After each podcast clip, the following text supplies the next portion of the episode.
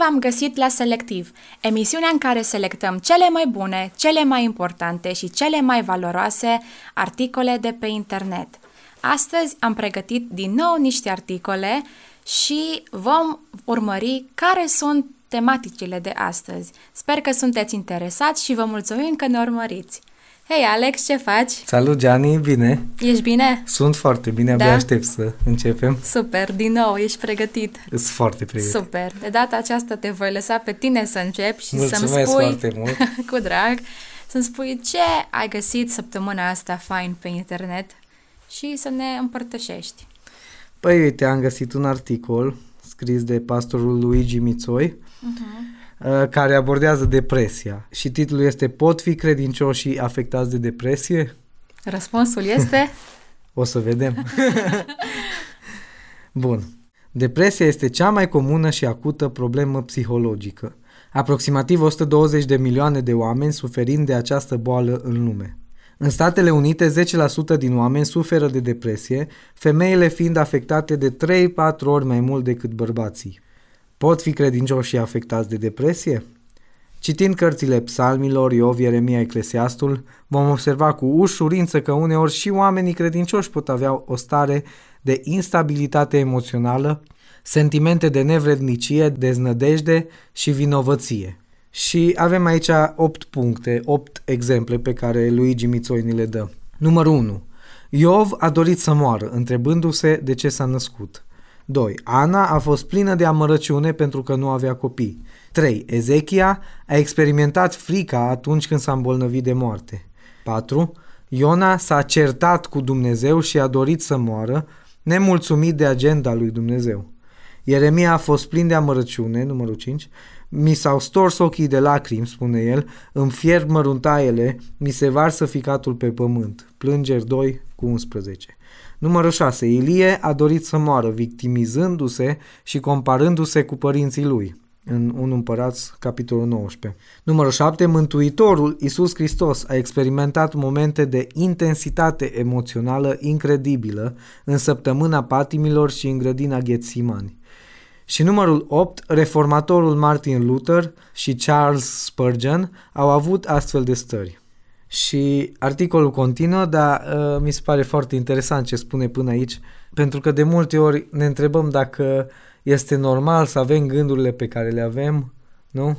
Dacă este normal să ne confruntăm cu anumite depresii, dezamăgiri sau cu lipsă de speranță și e foarte fain că dacă dai peste un articol din ăsta sau chiar dacă te uiți în Biblie, cum spune aici, observ că și oamenii lui Dumnezeu au, au experimentat momente de depresie, da. de amărăciune și de deznădejde. Da, pentru mine este foarte încurajator să mă uit în Biblie și ori de câte ori trec printr-o stare asemănătoare, să văd că oamenii din Biblie au trecut prin aceleași lucruri, prin aceleași stări la fel ca și noi. Uh-huh. Noi de multe ori credem că oamenii ăștia nu au trecut prin aceste stări și au fost niște oameni perfecti și de credință și titane credinței și puternici, uh-huh. au avut relația perfectă cu Dumnezeu.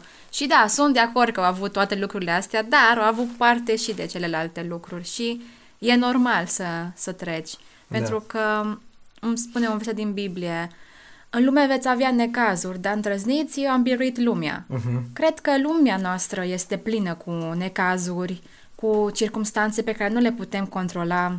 Îți moare cineva în familie, ai un eșec în relații, în uh, financiar. Uh-huh. Se întâmplă foarte multe lucruri pe care nu le poți preveni. Ce faci în aceste situații?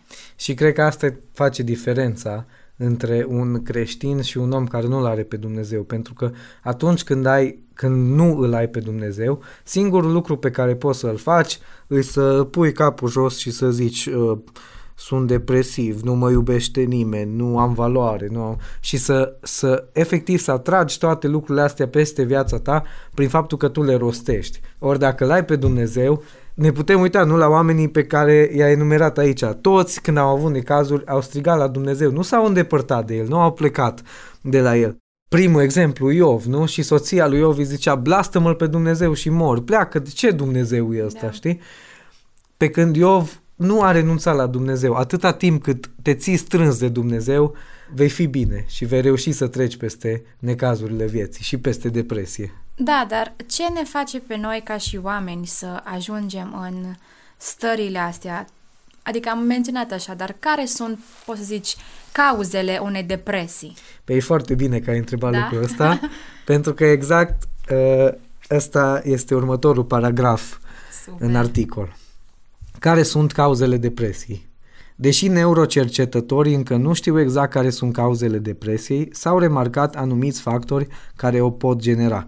Și aici ni se dau și explicații în articol, vă îndemnăm să îl căutați uh, pe Creștin Total sau pe alte site-uri care au preluat acest articol. O să trec fugitiv prin factori. Factori biochimici, adică anumite substanțe din corp care provoacă depresie. Numărul 2, factori genetici, știm ce înseamnă asta, adică se pot moșteni. Se moștenesc, exact.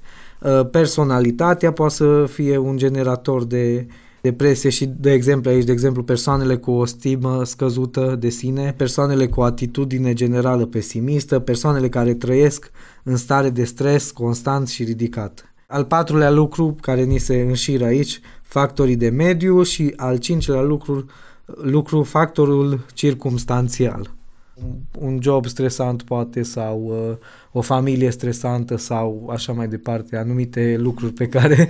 Toate familiile sunt stresante.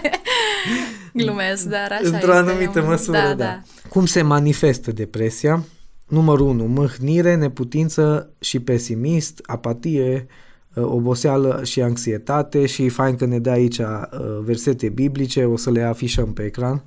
Numărul 2, irascibilitate, izolare, blamare altora. Numărul 3, vinovăție, lipsă de valoare, insomnie prea mult, sau prea mult somn. Interesant că și dacă dormi prea puțin și dacă dormi prea mult. Da, și un exemplu în Biblie zicea, Elie dormea așa mult, doar mânca și dormea. Da, da, da. Ai tendința când ești depresiv să dormi mm. mult. Numărul 4 ar fi creșterea sau pierderea poftei de mâncare, pierderea productivității, lipsa interesului și a Uh, plăcerii privind diferite hobby-uri și activități.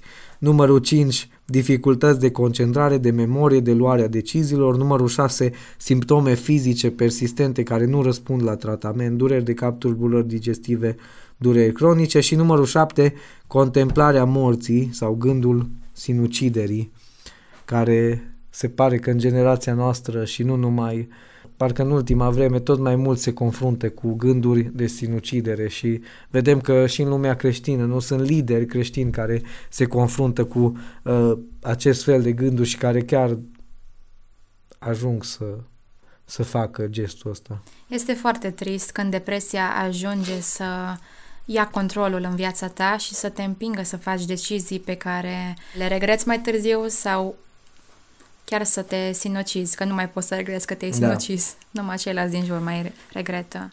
Articolul se termină într-o notă puțin mai pesimistă, să zic, uh, dar uh, scrie în paranteză că va urma, deci ne putem aștepta la uh, partea a doua a acestui articol. Depresia este acel tunel mental și emoțional în care nu se mai vede lumina de la capăt.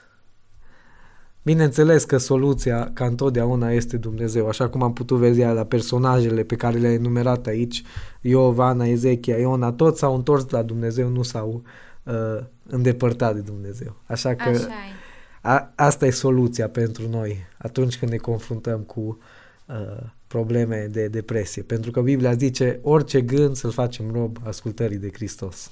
Așa e. Mulțumesc foarte mult de articol, Alex. Cu tot dragul. Um, e foarte interesant cum avem aici toate exemplele din Biblie de oameni adulți uh-huh. și uh, eu am găsit un articol care începe cu copii. Oh, Depresia wow. poate să apară chiar și la copii. Acest uh, articol este scris de Tony Berbece, intitulat atacuri de panică, anxietate și depresie la copii din cauza telefonului. Wow. Mi-a scris o mămică care mi-a cerut un sfat cu privire la copilul ei, care abia a trecut în clasa 5 și nu mai vrea să continue școala din cauza faptului că este dependent de telefon. Efectiv, fără el nu poate sta, cum nu poate sta fumătorul fără o țigară mai multe ore. Psihologul i-a dat deja verdictul. Psihicul lui este mult prea afectat de dependența de telefon. Mama se întreabă, ce este de făcut? Ca ea sunt alte milioane de mame pe întregul pământ. Iată câteva sfaturi. Nu vă grăbiți să le dați telefoane copiilor pentru a-i calma. Adesea sărim cu telefonul ochii copiilor imediat cum aceștia încep să plângă. Deci, ei capătă o dependență din cauza noastră. Ei nu ar fi cerut telefonul dacă noi nu le-am fi comunicat indirect că telefonul este soluția relaxării lor. Există sute de moduri de liniști sau de a le ocupa timpul. Când plâng, te poți juca cu ei, le poți citi. Apropo, poveștile din Biblie sunt superbe și există Biblia pentru copii scrisă pe înțelesul lor și cu imagini. Le poți arăta diverse lucruri sau jocuri interesante, precum ar fi Lego potrivit vârstei, plastelina, pictura, cântatul, etc. Nu-i privați pe copii de o viață activă dându-le telefoane. Un alt motiv, un alt sfat al lui Tony este nu vă grăbiți să le cumpărați telefoane. Am văzut astăzi dotarea copilului cu ultima generație de telefoane este mândria părintelui și afirmarea statutului economic, nu și a celui mental. Când te bucuri că în clasa 1 copilul tău are pe mână permanent un iPhone de ultim model cu full internet, este de fapt o inconștiență. Copiii trebuie să nu aibă acces permanent la aceste surse conectate cu lumea virtuală, care pot deveni dependențe și care le pot afecta creierul pe termen lung sau chiar iremediabil. Wow. Da, și un ultim sfat, nu-i faceți pe copii dependenți de voi prin telefon. Azi părinții dezvoltă o paranoia față de copii, sunându-i în fiecare pauză și alarmându-se când copilul nu răspunde la zecelea apel al zilei.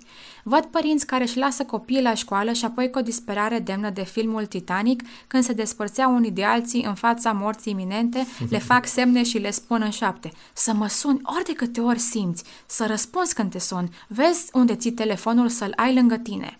Lasă copilul să-și creeze capacitatea de a se descurca fără a fi nevoie să sune imediat pe mami. Văd copii de clasa 6 și a 7 care la orice altercație îți sună mămica sau tăticul, iar apoi văd la cancelarie părinți disperați și profesori obosiți de mici incidente dintre copii pentru că între părinți și copii e o linie de 112 care se abuzează. Eu aș interzice telefoanele total în școală. Noi cum ne-am descurcat mii de generații fără? Așa că, Alegeți să spuneți nu telefonelor în viețile copiilor. Am fost recent martor la momentul în care niște părinți cumpărau adolescenței lor un telefon doar cu butoane care era strict pentru când ieșea de la școală. Acea domnișoară nu va muri, nici nu va face crize, nici nu va fugi de acasă. Faceți-vă curaj să le reduceți timpul și accesul copiilor la telefoane. Cu prețuire, Tony Berbece. Foarte faine sfaturi ne dă Tony aici. Uh, eu nu sunt părinte, nici tu nu ești părinte, da. dar sunt foarte bune pentru când uh, o să fie cazul și pentru cei care se uită la noi și uh, au copii. Da.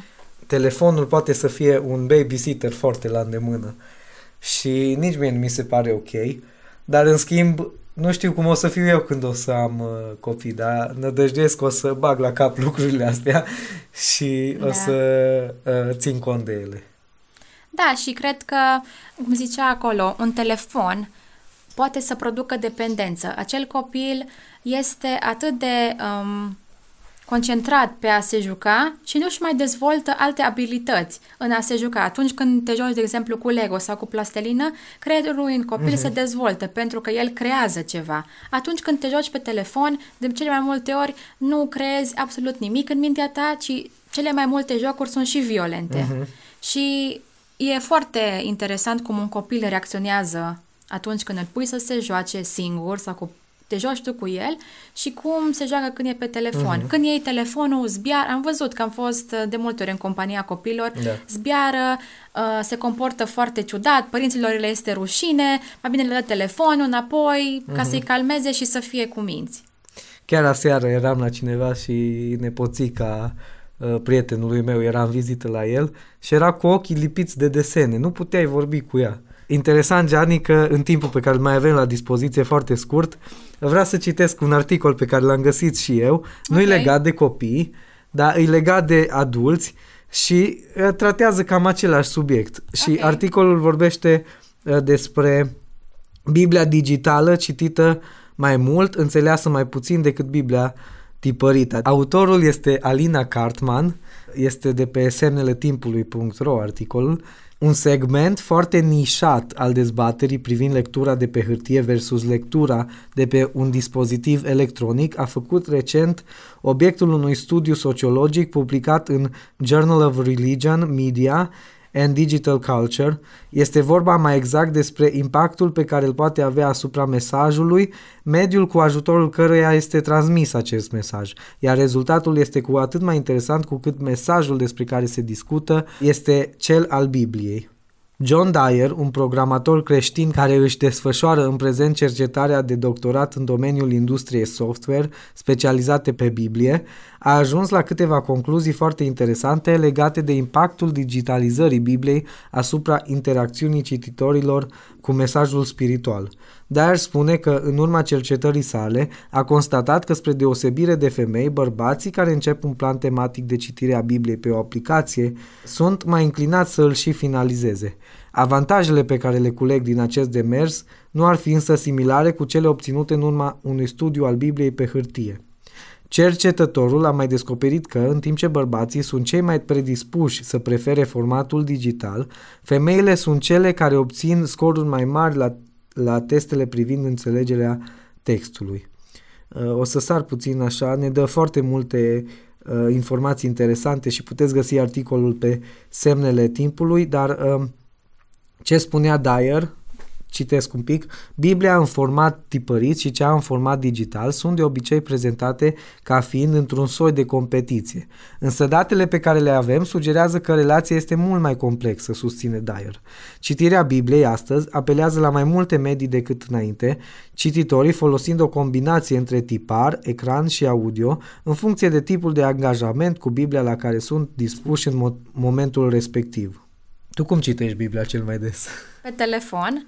De ce? Pentru că îmi place să am un plan de citire al Bibliei sau chiar mai multe. Este aplicația asta faină U Version Bible în care puteți să o găsiți, o downloadați și sunt în diferite limbi. Uh-huh. Îmi mhm. place foarte mult să citesc și în fiecare dimineață primul lucru când mă trezesc, iau telefonul, da, e normal pentru generația noastră, dar citesc Biblia. Uh-huh. Ai acolo un plan în care îți alegi pe ce tematică vrei și ai niște versete biblice. E foarte fain, merge repede, uh, sunt și rugăciuni și e foarte fain. Îți încep ziua cu bine. Uh-huh. E mhm. foarte practic pentru că trăim într-o era în care totul se întâmplă foarte repede și foarte multe lucruri. Deci concluzia noastră la articolul acesta și cred că și concluzia articolului, dacă îl citim cap-coadă pe semnele timpului, este aceeași. Sunt avantaje și dezavantaje pe ambele părți. Avantajele digitalului uh, sunt că este la îndemână, că este uh, uh, ușor de citit, poți, cum ai zis tu, iei dimineața, nu contează uh-huh. că e lumină sau întuneric afară, e rapid, îi dai un search, ai găsit versetul pe care vrei, dar și tiparul are avantajele lui, nu? Câți dintre părinții noștri sau cei mai vârstnici știu exact unde pe pagină se află versetul respectiv, pasajul respectiv. Asta e un lucru foarte interesant și cred că într-un fel îți stimulează mai mult mintea poate decât telefonul. Și în finalul emisiunii vă încurajăm să citiți Biblia, chiar dacă o citiți tipărită sau în, fin- în uh, format digital. Eu prefer, de exemplu, să o citesc pe Kindle câteodată, care e un fel de mix între formatul digital și uh-huh. formatul fizic, dar vă încurajăm oricum faceți să o citiți, să le o citiți copiilor dumneavoastră, că tot am vorbit despre ei, și să fiți uh, cât mai conectați cu Dumnezeu și să lucrați cât mai mult uh, la relația cu El. Mergeți înainte și uh, căutați-L pe Dumnezeu cu tot ce avem. Noi vă încurajăm să rămâneți pe Credo TV în continuare, să urmăriți emisiunile noastre, să ne scrieți pe adresa noastră de e-mail selectiv arondcredo.tv unde puteți să ne sugerați articole, poate scrise de voi, poate le-ați găsit și vi, s- vi s-au părut interesante și vă mulțumim că ne-ați urmărit și vă invităm să ne urmăriți și data viitoare.